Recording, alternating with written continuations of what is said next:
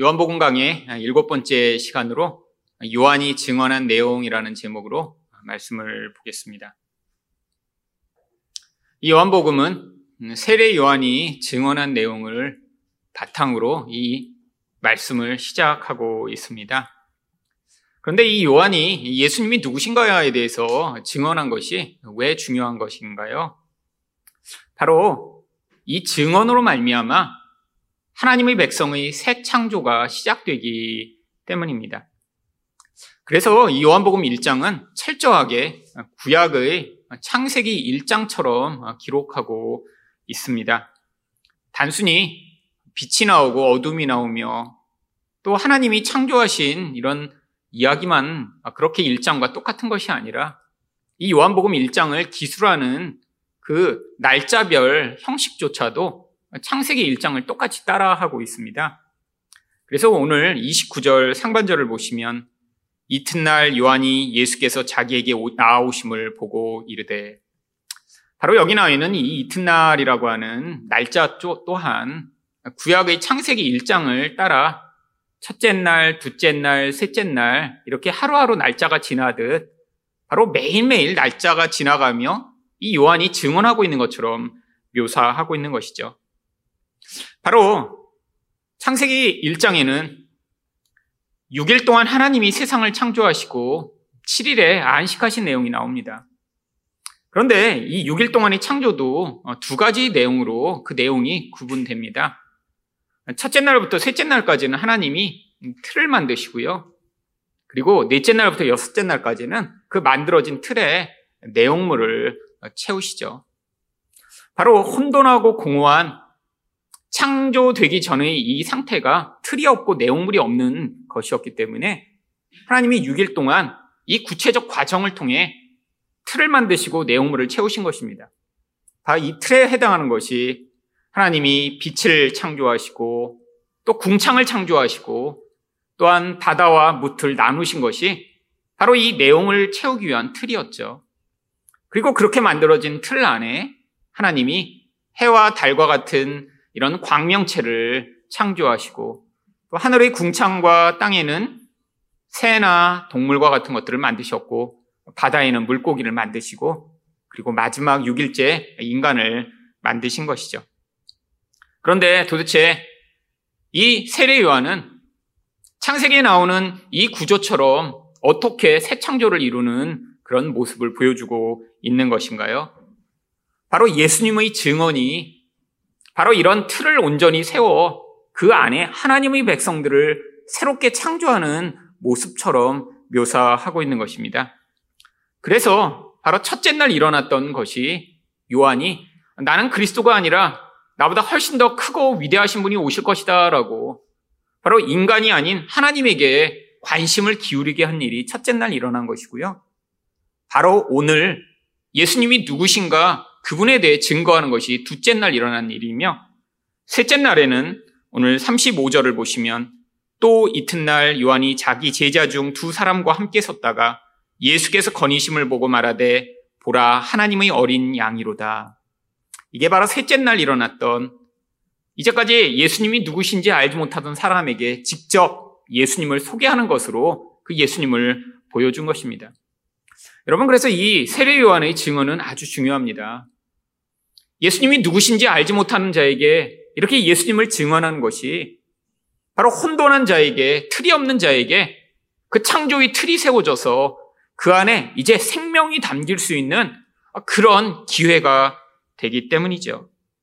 이제 이렇게 요한이 틀이 세워지고 나니까 그 다음에 어떤 일이 벌어집니까? 이렇게 예수가 증언된 그 틀 안에 이제 하나님의 백성들이 하나 둘 채워지기 시작합니다. 그 이야기가 바로 43절에 이렇게 나옵니다. 이튿날 예수께서 갈릴리로 나가려 하시다가 빌립을 만나 이르시되 나를 따르라 하시니 바로 이렇게 하나님이 만드신 이 틀이 예수가 누구신가를 우리에게 증거한 것이고요. 이 증언을 받아들인 자들이 바로 예수님이 부르심에 의해 하나님의 백성으로 채용을 받는 것. 이게 바로 새 창조라고 하는 것이죠. 이렇게 제자들이 채워져서 새 창조가 완성되면 그 마지막 7일째 무슨 일이 벌어지나요? 바로 창세기에서는 하나님의 안식의 이야기가 나옵니다. 이 안식이 무엇이죠? 바로 하나님이 자기 일을 쉬시고 이 모든 창조를 누리시는 그 온전한 은혜와 연합의 자리죠. 그래서 요한복음에서는 바로 이 안식의 이야기가 요한복음 2장 1절에 이렇게 나오는 것입니다. 사흘째 되던 날, 바로 이 사흘째 되던 날이 아까 이제 제자들을 부르신 그 4일째로부터 이제 사흘이 지나 7일째 바로 안식하는 그날 갈릴리 가나에 홀레가 있어 예수의 어머니도 거기 계시고 바로 여러분 안식의 내용을 무엇으로 지금 요한은 설명하나요? 혼인 잔치요.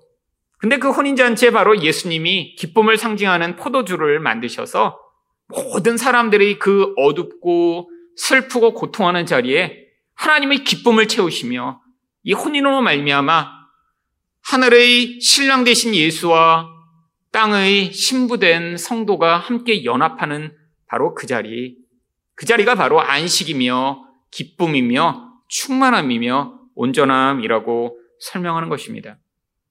여러분, 이 안식으로 가기 위해 그래서 가장 중요한 것이 무엇인가요? 예수님이 누구신가에 대한 이 증언을 받아들이는 것이죠. 받아들인 자들만 하나님의 백성이 될 수 있고 또한 이 예수에 대한 증언을 온전하게 받아들인 자들만 하나님의 안식에 참여할 수 있기 때문입니다. 오늘은 바로 이렇게 하나님의 안식으로 초대하시는 이 세례 요한의 증언의 내용의 무엇인가를 함께 살펴보고자 하는데요. 요한은 무엇을 증언했나요? 첫 번째로 예수님을 통해서만 속죄가 가능함을 증언했습니다. 29절 하반절 말씀을 보시면 보라 세상 죄를 지고 가는 하나님의 어린 양 이로다. 왜 예수님을 세상 죄를 지고 가는 하나님의 어린 양이라고 소개한 것이죠? 여러분, 양은 굉장히 나약한 존재입니다. 이 양은 자기를 방어할 수 있는 능력이 없어요. 우리가 볼 때도 굉장히 순해 보이는 것처럼 양은 눈도 굉장히 어둡고 또 두려움이 너무 많아서 조금만 강한 존재가 와서 이 양을 공격하거나 하면 양은 완전히 무력하게 다 당할 수밖에 없습니다. 그런데 그 중에서도 어린 양이라니요. 여러분 정말 무력한 모습을 가진 가장 대표적인 존재이죠. 바로 예수님이 이런 무력한 자로 이 땅에 오심을 보여주는 것이 어린 양입니다. 그런데 구약에서는 예수님이 단순히 무력한 정도가 아니라 바로 어떤 목적을 위해 이 땅에 오셔서 이 어린 양을 통해 그 예수가 어떤 존재가 되실 것임을 우리에게 여러 차례 보여주고 있습니다. 처음으로 나오는 바로 이 모형은 창세기 22장 8절에 나오는데요. 아브라함이 이르되 내 아들아 번제할 어린 양은 하나님이 자기를 위하여 친히 준비하시리라. 지금 아브라함이 자기 이삭을 모리안에서 제물로 바치기 위해 데리고 가고 있습니다. 근데 이삭이 궁금한 거예요. 아, 이전에 제사를 드린다고 하면 항상 아, 이렇게 양을 잡아 죽였는데 아니 지금 알지도 못하는 그런 산에 가면서 양도 데리고 가지 않으면서 어떻게 제사를 드리지? 그랬더니 아버지가 뭐라고 얘기합니까? 하나님이 어린 양을 준비하실 거야. 이 믿음대로 바로 하나님이 이삭을 대신한 양을 준비하셨고요. 그 양을 잡아 하나님께 번제로 드립니다. 그런데 이 이야기가 왜 등장하는 것이죠? 바로 이 이삭이 하나 죽어서 아무 소용없다는 거예요. 하나님은 이 아브라함이 이삭을 바친 그 믿음의 자리에 이삭을 대신에 앞으로 이 어린 양처럼 오셔서 우리를 위해 죽으실 분을 예비하시고 계심을 모형으로 한번 보여주시고자 하신 것이죠. 아브라함은 바로 하나님의 마음을 그 자리에서 느낀 것입니다. 여러분, 자기 자식을, 그것도 백세에 얻은 하나밖에 없는 자식을 이렇게 번제로 삼아 죽인다고 생각해 보세요. 여러분, 아니, 이렇게 요즘과 같이 정말 말도 안 되는 폐륜이 정말 있는 이런 시대가 아니라면 정말 일반적인 사람은 도대체 상상하기도 어려운 일이었을 것입니다. 여러분, 아브라함에게 있어서 이 과정은 정말 차라리 내가 죽는 게 낫지 않을까? 왜 하나님이 이렇게 말도 되지 않는 일을 나에게 요구하시며 나를 고통에 빠뜨리실까를 고민하는 아마 과정이었겠죠.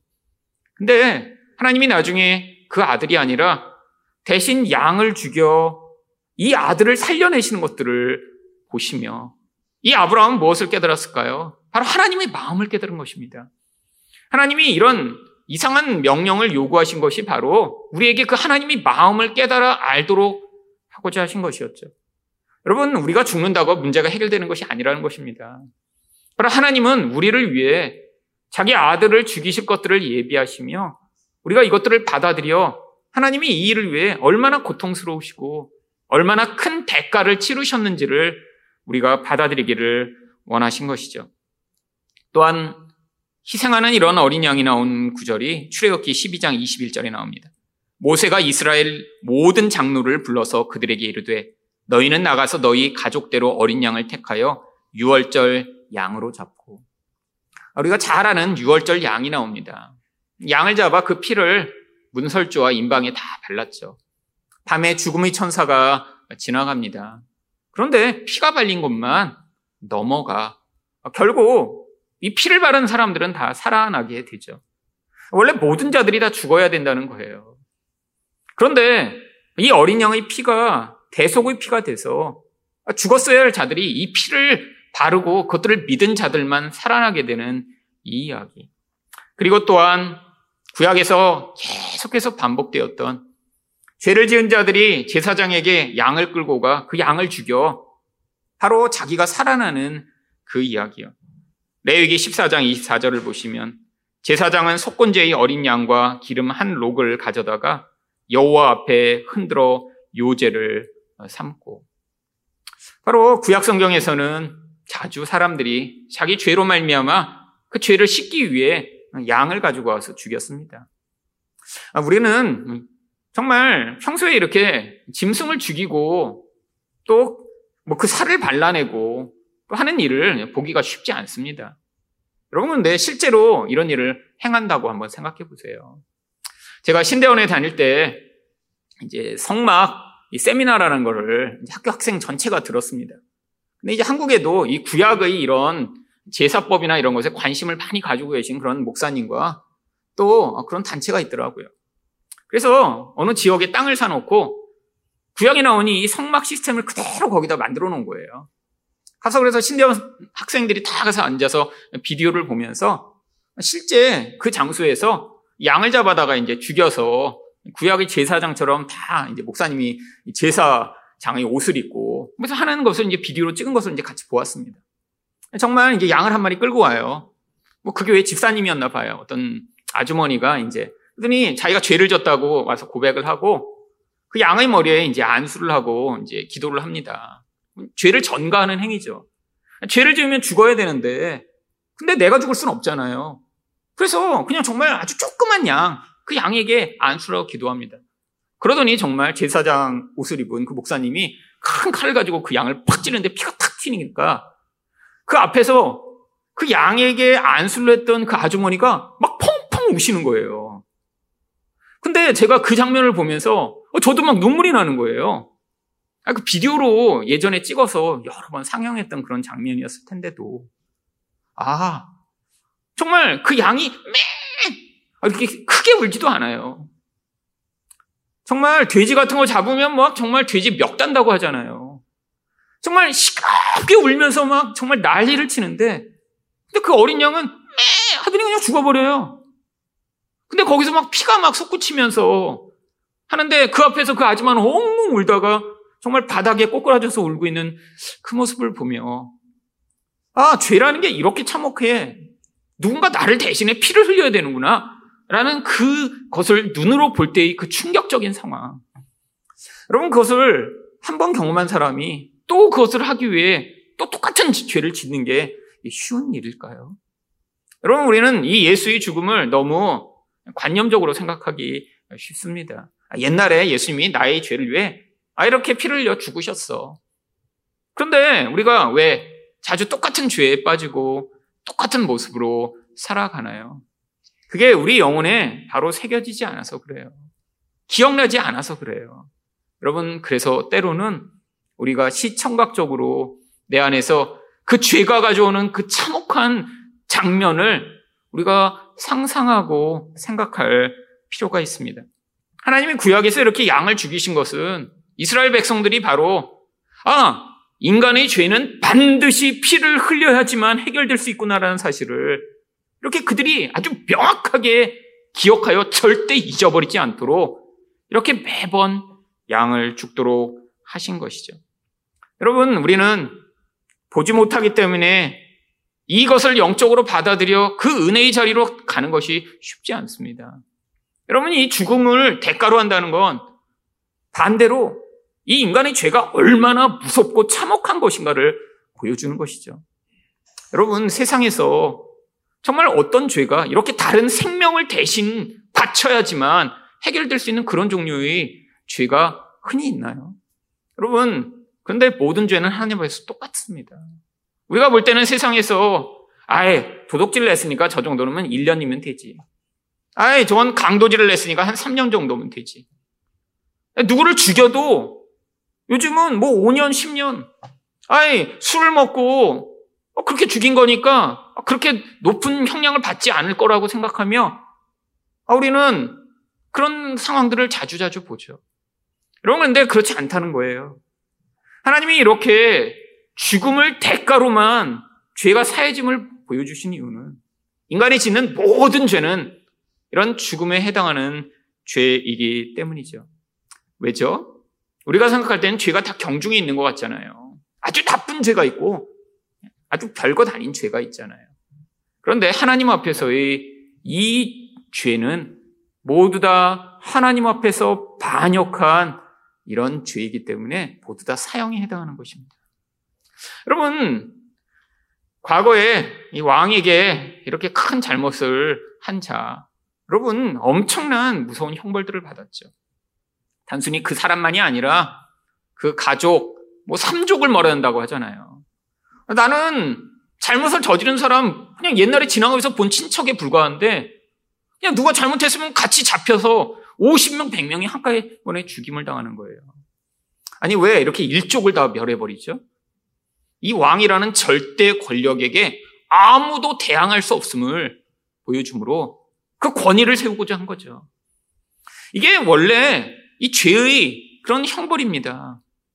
인간은 자기 스스로 죄의 경중을 파악한 다음에 내가 볼 때는 더 나쁜 죄가 있고 약한 죄가 있다고 생각하지만 하나님 나라에서는 모든 죄가 다 똑같은 거예요. 모든 죄의 근원은 무엇이죠? 내가 선악을 스스로 판단하여 하나님처럼 되려고 한 이 결과로 말미암아 모든 죄가 시작된 것이기 때문에 하나님에 대한 반역으로 말미암는 이 모든 결과는 다 죽음인 것입니다. 그래서 하나님이 이 죄로 말미암는 참혹한 결과를 해결할 방법을 이 희생 제물로 마련하신 것이죠. 그런데 요한은 또한 예수님을 뭐라고 30절에서 소개합니까? 내가 전에 말하기를 내 뒤에 오는 사람이 있는데 나보다 앞선 것은 그가 나보다 먼저 계심이라 한 것이 이 사람을 가리킵니다. 앞에서도 15절에서 똑같은 구절을 얘기해요. 나보다 먼저 계신 분이 계시다. 그분이 오실 것이다. 아니, 왜 이런 얘기를 자꾸 하죠? 먼저 계시다는 게 나보다 생일이 빠르다는 얘기 아니, 아니에요. 사실 생일은 이 세례요한이 예수님보다 빠릅니다. 이 먼저 있다라는 건 선제죠. 아니, 나라는 존재보다 존재 자체가 선행한다는 거예요. 하나님이시라는 거예요. 그 존재 자체는 인간이라는 존재와는 다른 그런 차원에 계신 분인데. 근데 그분이 오실 거야. 하나님이신데 오실 거야. 왜 이런 이야기를 하죠?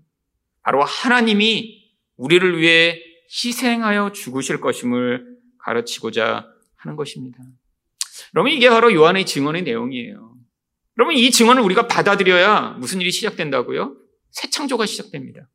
여러분, 근데 많은 사람들이 아직도 이 증언의 내용을 온전히 받아들이지 못하고 있는 경우가 많아요.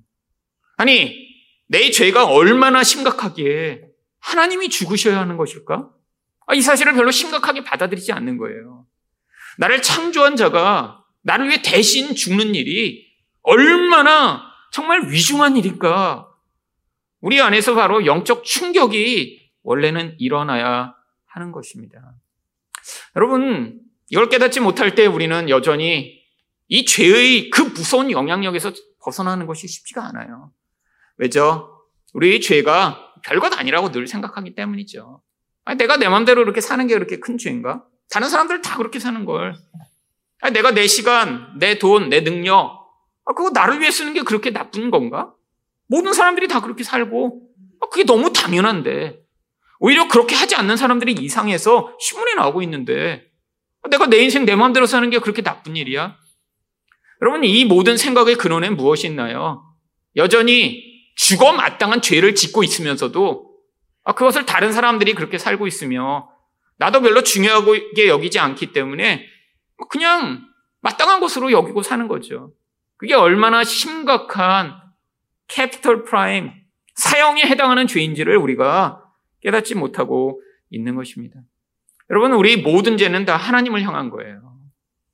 여러분, 우리에게 우리 인생이라는 원래 없는 것입니다. 그게 피조물의 자리예요. 그런데 인간이 바로 그 자리에서 죽을 수밖에 없기 때문에 하나님이 지금 오셔야 함을 지금 증언하고 있는 것이죠. 그런데 이 세례요한조차도 아니 인간이 낳은 아, 그런 사람 중에 가장 위대한 사람이라고 하는 세례요한조차도 그 예수님이 너무나 기대하는 모습과 달리 오시기 때문에 그냥은 알아볼 수 없다라고 이야기를 합니다. 31절 말씀입니다. 나도 그를 알지 못하였으나 내가 와서 물로 세례를 베푸는 것은 그를 이스라엘에 나타내려 함이라 하니라. 여러분, 아니, 여자가 낳은 자 중에 가장 위대한 사람, 어떻게 위대한가요? 우리가 생각하는 그런 업적으로 위대한 게 아니라 영적 차원에서 위대한 사람이요. 성령에 충만한 사람, 모태에서부터 여러분 이런 사람이 정말 있을까요? 여러분 모태에서부터 정말 하나님과 함께하는 그 은혜와 능력 가운데 태어난 사람인데 이런 사람조차 뭐라고 그래요? 내가 그를 알지 못하였으나. 여러분 왜죠? 이런 하나님이 너무나 초라한 모습으로 이 땅에 오셨기 때문이죠. 근데 이런 똑같은 일이 지금도 계속 벌어지고 있습니다. 우리가 생각하는 예수 그리스도는 아, 굉장히 위대하고 나의 문제를 다 반드시 금방 해결해 줄 수 있는 그런 분위기를 기대하는데 여러분 우리가 예수를 믿을 때 그런 일들이 쉽게 나타나나요? 내가 고난당할 때 예수님이 짠 하고 멋있는 모습으로 나타나셔서 문제를 당장 해결해 주시기를 기대하지만 여러분 우리 인생 가운데 그런 식으로 문제가 해결되는 경우는 잘 없습니다. 여러분 왜 그런가요? 바로 하나님은 이 예수를 보내신 가장 중요한 목적이 이 인간의 근원 안에 있는 죄의 문제를 해결하고자 하시는 것이기 때문이죠. 여러분, 이 근원이 바뀌지 않으면 우리 상황이 변하는 것은 우리에게 또 똑같은 상황을 계속 만들 뿐입니다. 여러분, 저도 뭐 일생 내내 여러 가지 부분에서 정말 조금 애쓰고 노력하다가 다시 제자리로 돌아온 일들이 많이 있습니다. 그 중에 하나가 참 나이 들면서 이 살이 찌는 거죠. 예전에는 여자들만 다이어트 한다고 생각했는데 제가 이제 결혼하고 나서부터 살이 막 찌기 시작했습니다. 근데 처음에 살찔 때는 어떻게 생각하나요? 아, 결혼하면 다 찌는 거지 뭐. 그런데 문제가 살이 찌니까 몸이 나빠지기 시작하는 거예요. 그래서 정말 그 살을 빼기 위해 정말 몸부림치는 그 인생이 지난 20년간 계속됐습니다. 근데 제가 초기에는 늘 무슨 생각을 했냐면, 야, 이거 뭐 살찌는 것도 좀 기도하면 이렇게 한 번에 쫙 살이 빠지고 좀 건강해지면 좋지 않을래나? 살만 찌는 게 아니라 몸이 너무 나쁜 거예요. 제가 30대 초반에 한의원에 가서 진맥을 짚었더니 한의사가 그러더라고요. 60대에서 70대 진맥이라고. 얼마 살 날이 얼마 남지 않았대요. 그러고 그런 얘기 들으니까 또 겁나갖고 막 살 빼고. 근데 살 뺐다가 또 다시 찌고. 빼는 거는 진짜 고통스럽고 어렵습니다. 근데 찌는 거는 뭐 금방이죠. 금방이죠. 그러면서 제 안에 또 기도해도 뭐 이렇게 건강해지고 그러지를 않으니까 또 한 가지 생각이 야 누군가 이렇게 알약 하나 먹어갖고 살이 막 5kg, 10kg씩 쭉쭉 빠질 수 있으면 정말 좋겠다. 그리고 몸은 상하지 않고 정말 이거 노벨상감인데 정말 그런 생각을 했습니다. 근데 이제 제가 그러면서 그 고통스러운 과정 막 1년씩 걸리고 2년씩 걸리고 그러면서 이제 나중에 깨닫게 된 게 내가 몸이 나빠지게 된 진짜 원인은 살을 쪄서가 아니라 내 생활 습관이 잘못된 것이라는 걸 깨달았어요. 그러니까 알약 하나 먹어갖고 해결될 문제가 아닌 거예요. 알약 먹고 맨날 초콜릿 먹어. 그럼, 그럼 몸의 혈관이 다 망가질 텐데. 그리고 운동 하나도 안 해. 근데 알약만 먹어. 이렇게 막 초콜릿 막 그냥 이따만한 거 먹고. 그 다음에 달고 짜고 맵고 이런 것만 좋아한 다음에 알약 먹고 살만 쭉 빼. 근데 혈관은 다 망가져서 결국 도로묵이 되는 거죠. 여러분 고통스러운 과정을 겪지만 그 과정을 통해 아 나의 삶의 습관 자체가 잘못됐구나. 단 거 좋아하고 움직이기 싫어하고 근데 이렇게 고통스러운 과정을 지나가니까 아, 그래도 많이 변했습니다. 많이 변했어요. 제가 정말 30대 초반에 해도 저는 몸을 움직이면 아팠어요. 평소에 안 움직였으니까. 그래갖고, 아, 이제 고민하다가, 그래, 이제 운동해야지. 그래서 날짜를 잡고 움직이기 시작하면 그 다음날부터 아픈 거예요. 그러면 또 한 1년쯤 쉬어. 한 번 운동하다가 몸이 아프니까. 그래서 한 1년쯤 지나서 몸이 더 나빠지면 그때 다시, 아, 또 운동해야지. 그럼 또 몸이 알고, 어떻게 운동하는지 이렇게 금방 아는지. 한 이틀, 3일 하면 몸이 알아친 다음에 막 심하게 아파요. 근데 이제 그 과정을 벗어난 거죠. 여러분, 지금은 열심히 운동합니다. 어떻게든 쉽게 갈 수 있는 길도 걸어가고 일부러. 여러분, 그래서 가만히 있으면 안 된다는 걸 알아서 몸이 그 본질에서 나 자신의 이 게으른 속성과 본질을 벗어나기 위해 애쓰는 것. 영적으로 똑같은 거예요. 여러분, 하나님이 우리가 어떤 문제 가운데 있는데 문제를 그냥 당장 해결해 주세요. 기도했더니 그냥 문제가 싹 사라져. 아, 하나님 남편이 그랬더니 이미 남편이 새 사람이 돼서 나타났어. 하나님 아이가 그냥 마음의 생각만 해도 그냥 아이가 탁탁 변해. 여러분 여기에 심각한 오류가 있습니다. 어떤 오류가 있나요? 기도해서 주변 사람은 다 변하는데 나만 안 변해. 그럼 나 혼자 악마고 주변 사람 다 천사가 되는 거죠. 여러분 이런 일은 안 일어납니다. 여러분 왜 기도해도 자주 어떤 변화가 안 일어날까요? 아직 내가 안 변해서 그래요. 솔직히. 여러분, 내가 안 변해서 내가 가까이 있는 사람이 불편하고 힘든 것입니다. 아, 물론 인간은 가까울수록 서로 서로 영향을 미치죠. 아, 그러니까 이게 힘든 건데. 근데 한 사람이 완전히 탁월하다고 생각해 보세요. 여러분, 그러면 아무리 이런 모자라고 연약한 사람이 이 온전한 사람을 찌르고 힘들게 해도 이 사람이 별로 힘들지 않아요. 여러분, 아기가 태어났을 때 그래서 엄마들이 이렇게 별로 힘들지 않은 것처럼 느끼는 것입니다. 여러분, 아기 사실 얼마나 힘들어요. 밤에 잠도 못 자죠. 계속해서 자기의 영양분을 아기에게 줘야죠. 계속 관심을 요구하죠. 조금만 놔둬도 울죠. 근데 엄마들이 덜 힘들게 느끼는 게 무엇입니까? 아직 아기가 그렇게 엄마를 꽉 찔른 만큼 그렇게 크지 않아서 그렇죠. 여러분 늘 한 사람이 이렇게 온전히 먼저 성장했다고 생각해 보세요. 내 주변에 있는 사람보다 더 빨리 그 은혜가 마음에 가득하며 우리 하나님과 같은 큰 사랑이 있으며 나의 욕심이 아니라 다른 사람을 배려하고 사랑하는 그 풍성함이 한 사람 안에 정말 바다처럼 가득하다고 생각해 보세요. 여러분, 그러면 그 옆에 사람이 아무리 징징대고 힘들게 하고 미워하고 말로 상처를 주려고 해도 흔들리지 않습니다. 여러분, 그런데 그게 그냥 얻어지나요? 과정을 통해 얻어지죠.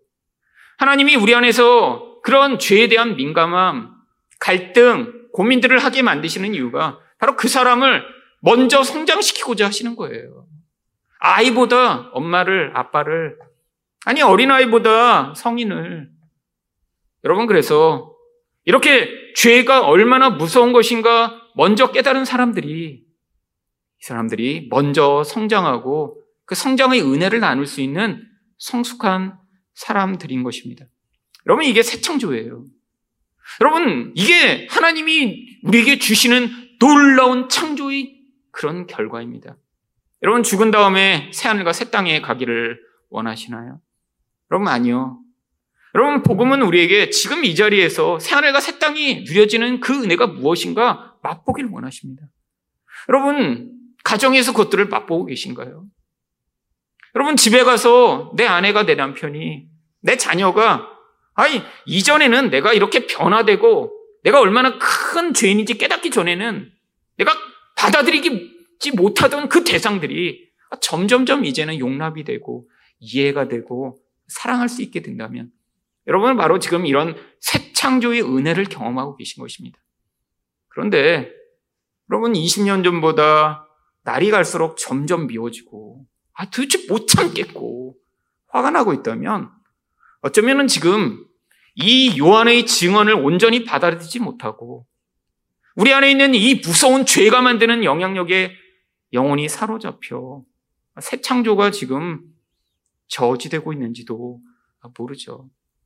여러분, 하나님은 우리가 죽은 다음에 하늘나라에서만 그렇게 사랑하는 사람으로 살아가고 거기서는 행복하고 기쁘고 아무 문제 없기를 원하시는 것이 아니라 바로 지금 여기서도 우리가 만난 바로 이 사람들과 아니 우리가 매일같이 봐야 되는 그 사람들과 함께 우리가 계속 그렇게 살 수는 없지만 우리가 문득문득 그 사랑과 연합을 경험하며 아, 이게 하늘나라에서 영원히 맛보게 될 그 것이구나를 깨닫기를 원하시는 것입니다. 여러분, 바로 이런 삶을 우리가 꿈꾸고 기도해야 합니다. 여러분, 이 자리로 가기 위해 가장 중요한 것이 그러니까 무엇인가요? 내가 얼마나 하나님 앞에 하나님처럼 되고자 하는 죄인인가를 깨달아 그 예수의 보혈의 능력을 경험하는 것이죠.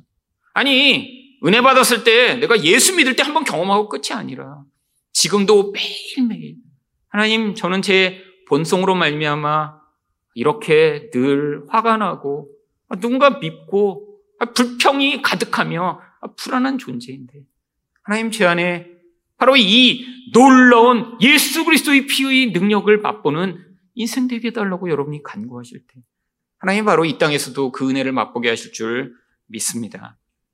두 번째로 요한은 무엇을 증언했나요? 예수님이 성령으로 살리시는 하나님임을 증언했습니다. 여러분, 예수의 피의 그 놀라운 속죄를 경험하는 것, 이게 한편이라면 또 하나 성도에게 가장 중요한 건 바로 이 성령으로 새롭게 살아나 우리 속사람이 강건해지는 것이죠. 바로 이게 이 요한의 두 개의 증언의 두 축이며 또한 성도의 인생에 계속해서 경험되어야 하는 가장 중요한 두 가지 원리인 것입니다. 예수 그리스도의 보혈의 능력과 성령으로 새롭게 하시는 능력이 이 성도의 인생 가운데 계속 반복되면 우리는 이 죄가 가져오는 이 참혹한 결과와 그 파괴적인 모습으로부터 벗어나 이 땅에서도 얼마든지 하나님이 주신 이 풍성함을 맛볼 수 있는 것이죠. 바로 요한이 이걸 증언하고 있는 거예요. 그래서 32절에서 요한이 뭐라고 이야기합니까? 요한이 또 증언하여 이르되 내가 봄에 성령이 비둘기같이 하늘로부터 내려와서 그의 위에 머물렀더라. 여러분, 비둘기가 이렇게 하늘에서 이렇게 내리듯이 성령이 그렇게 내리셨대요. 아, 이 구절을 보고 많은 사람들이 오해를 합니다. 아, 비둘기가 순수한 거라. 이 성령이 순수하신 영으로 이렇게 내리신 거라고. 여러분, 아닙니다. 혹은 어떤 사람들은 이렇게 성령이 눈에 보이게 오셨다고 그래갖고 뭐 자기가 이렇게 기도하면 뒤에서 이렇게 뭐가 연기가 내려오고 막 해서 성령이 이렇게 지금 임하셨다고 이렇게 사기치는 그런 이단들도 참 많았죠.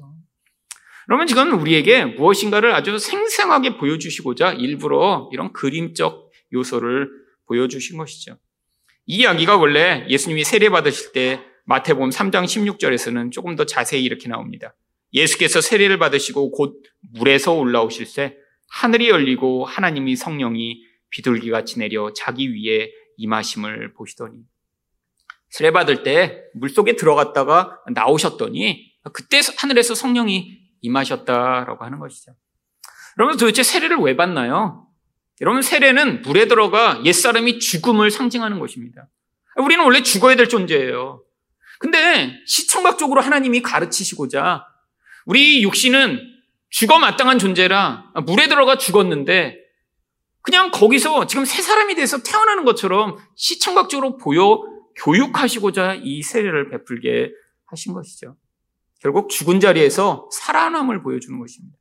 근데 구약에서 이 똑같은 모습이 있었죠. 언제요? 노아의 홍수에서요. 창세기 8장 11절입니다. 저녁 때 비둘기가 그에게로 돌아왔는데 그 입에 감람나무 새 잎사귀가 있는지라 이에 노아가 땅에 물이 줄어든 줄을 알았으며 여러분 노아의 홍수 사건이 어떤 사건입니까? 인간이 죄로 말미암아 이제 다 물로 말미암아 심판받아 죽임을 당한 사건이죠. 은혜를 받은 한 가족만이 살아납니다. 방주에서 거의 1년을 갇혀 있었어요. 창문도 하늘로밖에 없어요. 그러니까 이건 어떻게 된지 알 수도 없어요. 그런데 그때 노아가 비둘기를 보냅니다. 처음에는 날아갔다 그냥 돌아오죠. 그런데 두 번째로 날아갔다가 감남 새 잎사귀를 물고 오죠. 아, 세상에 이 물로 말미암아 죽음이 가득한 곳에 새로운 생명이 시작되었음을 지금 보여주고 있는 거죠. 여러분 그래서 이 감남 잎사귀 물고 온 이 비둘기가 죽음 가운데 임한 새로운 생명을 상징하는 것입니다. 이 감남 잎사귀는요, 바로 구약 성경에서 성령을 상징하는 감남류를 이야기하는 것이죠. 여러분 성령으로 말미암아 이 죽은 자들 심판으로 말미암아 멸망당에 마땅한 자들에게 새 생명이 임함을 구약에서부터 보여주신 뒤에 바로 예수님의 세례 사건을 통해 똑같은 장면을 연출하신 것이죠. 여러분 그러니까 예수님이 물에 들어갔다가 올라오시면서 비둘기처럼 성령이 임하신 것은 바로 이렇게 죽음으로 말미암아 대가를 치른 자리에서 성령으로 말미암아 새로운 생명이 탄생하는 일이 벌어질 것임을 보여주는 모형입니다. 그래서 예수님이 자기가 받은 세례가 아니라 진짜 세례가 앞으로 기다리고 있다라고 말씀하세요. 마가복음 10장 38절입니다. 예수께서 이르시되 내가 마시는 잔을 너희가 마실 수 있으며 내가 받는 세례를 너희가 받을 수 있느냐? 아, 이전에 세례를 받으셨는데 제자들에게 아, 내가 앞으로 잔을 하나 마셔야 되고 내가 앞으로 세례를 또 받아야 되는데 니네가 할 수 있겠어? 라고 물어보시는 거예요. 언제요? 지금 바로 십자가 바로 앞에서 예루살렘으로 올라가시기 전에 제자들에게 이 사실을 물어보시는 거예요. 어떤 세례를 받으시는데요? 십자가에서 바로 물로 말미암아 죽음의 심판이 임한 것처럼 그가 죽임을 당하시고 성령으로 다시 새롭게 되시는 그 사건을 이야기하는 것이죠. 결국 구약의 노아의 사건이나 예수님이 받으신 이 세례 장면이나 전부 다 십자가 사건을 모형하고 있던 것입니다. 그래서 베드로전서 3장 18절은 이 십자가 사건을 뭐라고 이야기하나요? 그리스도께서도 단번에 죄를 위하여 죽으사 의인으로서 불의한 자를 대신하셨으니 이는 우리를 하나님 앞으로 인도하려 하심이라. 육체로는 죽임을 당하시고 영으로는 살리심을 받으셨으니. 예수님이 육체는 죽으셨지만 성령에 의해서 그가 살아나셨다라고 성경이 이야기를 하죠. 바로 이게 우리를 위해 받으신 세례였던 것입니다. 근데 예수님만 세례받고 끝인가요? 아니에요. 바로 그 세례의 자리로 우리를 초대하시는 것입니다. 그래서 성경은 우리에게 예수와 합하여 세례를 받으라라고 이야기를 하죠. 로마서 6장 3절입니다. 무릇 그리스도 예수와 합하여 세례를 받은 우리는 그의 죽으심과 합하여 세례를 받은 줄을 알지 못하느냐. 성도는 어떤 자라는 거예요? 예수와 함께 세례를 받은 자라는 거예요. 다른 말로 이야기하면 예수와 함께 십자가에 달려 죽고 예수와 함께 성령으로 새롭게 태어난 자라는 거예요. 우리 스스로는 할 수 없습니다. 그런데 예수가 우리를 그 자리로 인도하셔서 우리를 바로 그런 죄로 말미암는 결과를 죽이시고 우리 안에 성령으로 말미암는 새 사람을 태어나게 하신다는 거죠. 이거를 다른 말로는 갈라디아서 2장 20절에 이렇게 표현합니다. 내가 그리스도와 함께 십자가에 못 박혔나니 그런즉 이제는 내가 사는 것이 아니요 오직 내 안에 그리스도께서 사시는 것이라. 이제 내가 육체 가운데 사는 것은 나를 사랑하사 나를 위하여 자기 자신을 버리신 하나님의 아들을 믿는 믿음 안에서 사는 것이라.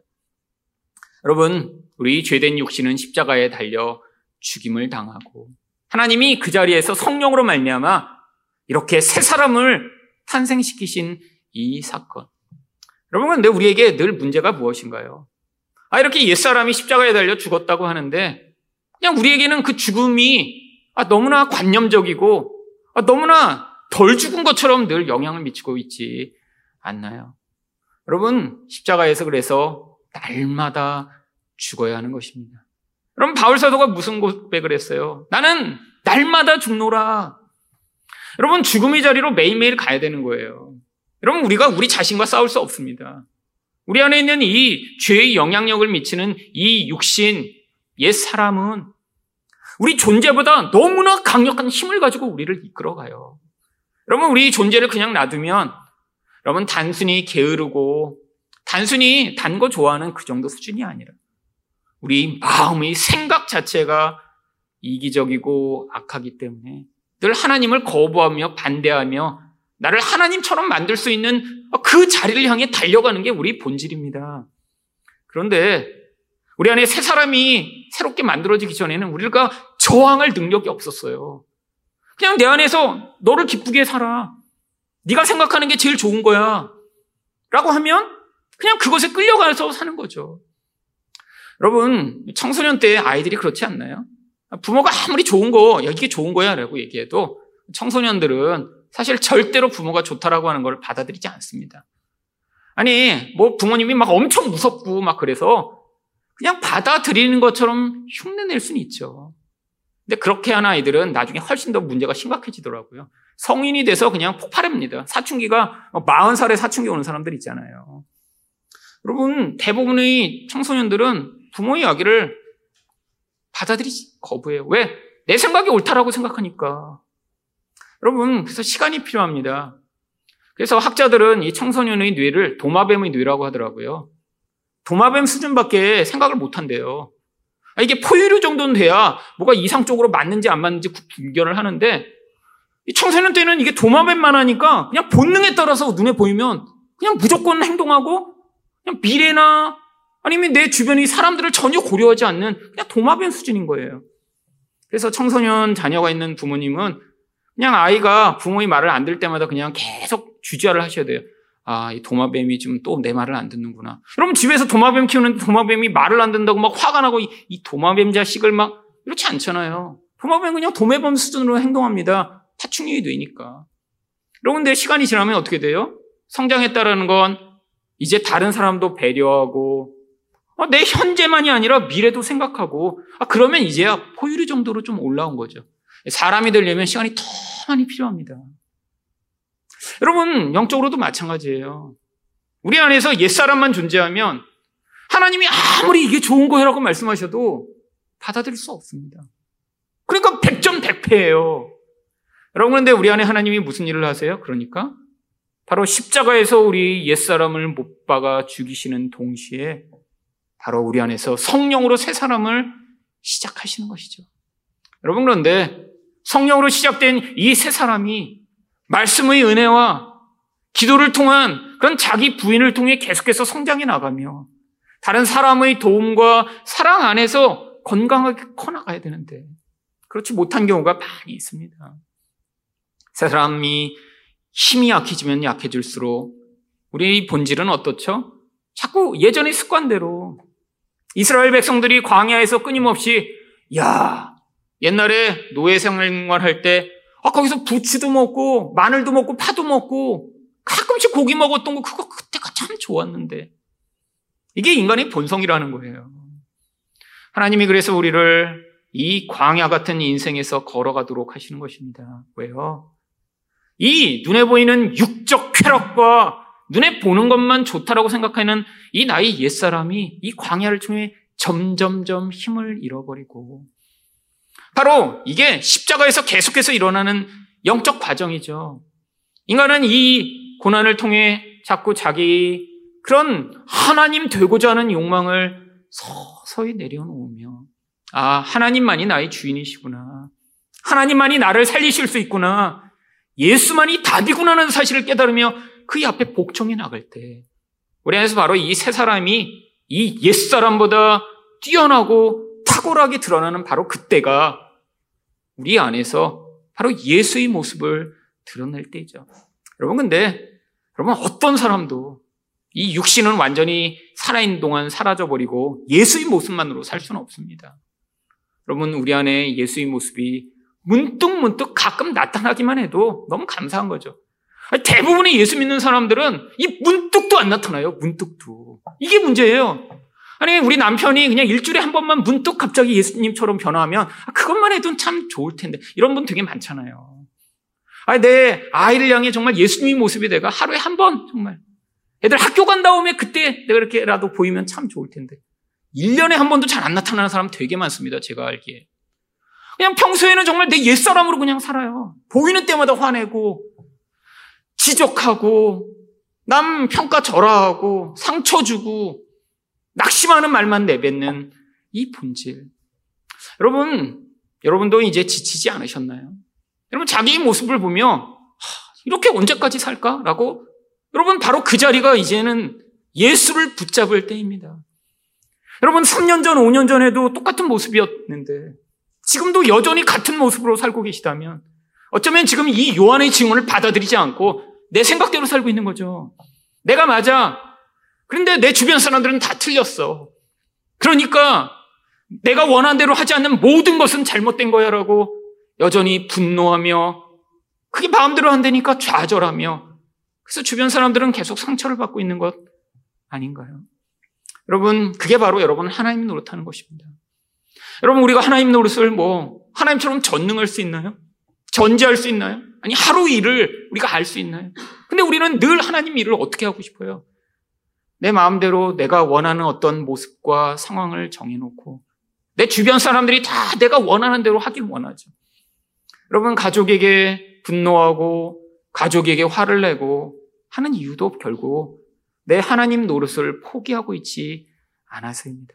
다른 말로 이야기하면 여전히 우리가 바로 이 예수의 보혈의 능력과 성령으로 말미암아 새 사람이 살아나는 이 은혜 가운데 있기보다는 옛 사람이 우리를 지배해 바로 우리를 여전히 하나님처럼 살게 만드는 그 힘에 매일매일 굴복하고 있는 것이죠. 여러분, 그래서 지금 하나님 앞에 바로 이 증언이 여러분의 영혼에서 정말 능력 있고 살아있는 존재가 되도록 여러분 기도하셔야 됩니다. 아니, 죽기 전에 바로 우리 안에서 나타나는 이 예수의 모습. 아니, 내 본질로는 절대로 내가 노력하거나 애써서는 만들어낼 수 없는 그 용서와 사랑과 진정한 헌신을 여러분 바로 성령으로 말미암아 하나님이 만들어내시는 그것을 여러분 맛보셔야죠. 어떤 위대한 분이 옛날에 그랬다더라. 아니 성경에 나오는 바울 사도 정말 참 멋지게 사셨네. 라고 끝나는 게 아니라 여러분 여러분이 바로 그 자리에 서셔야 되는 것 아닌가요? 여러분 바로 이렇게 하늘사랑교회 성도들이 아 그런 예수의 모습들이 자주자주 나타나는 분들이 계시다면 그럼 여러분 이 자리에 이렇게 우리가 오는 게 얼마나 기쁜 일일까요? 여러분 우리가 지칠 때마다 서로 이렇게 예수의 모습 가진 사람들 보기 위해 이 자리에 모여 잠깐 대화해도 우리에게 위로가 되고 아, 서로를 위해 잠깐 기도해 주는 것이 우리에게 큰 힘이 되며 함께 그렇게 낙심해 있고 어두운 세상 가운데 예수 그리스도로 말미암는 소망을 이야기하며 이 땅에서 잠깐 맛보는 그 하늘나라의 맛을 영원히 누리게 될그 나라에 대한 소망으로 이 어두운 시절을 함께 이겨낼 수 있는 사람들이 모인 교회. 그게 하늘 사랑 교회가 되기를 열망합니다. 여러분, 바로 이 일을 우리가 하기 위해 우리는 부름받은 자들입니다. 하늘 사랑교회로 하나님이 우리를 부르신 목적이 바로 이렇게 예수 그리스도의 십자가의 능력을 경험하며 그리고 우리 안에서 성령으로 말미암아 새 사람이 만들어진 그 은혜들이 우리 가족을 넘어 하나님이 영적 가족으로 새롭게 만나게 하신 우리들 안에서 누려져서 결국 이 하늘 사랑 교회가 하나님 나라를 맛보게 하는 그런 아름다운 공동체가 되기를 예수 그리스도 이름으로 축원드립니다.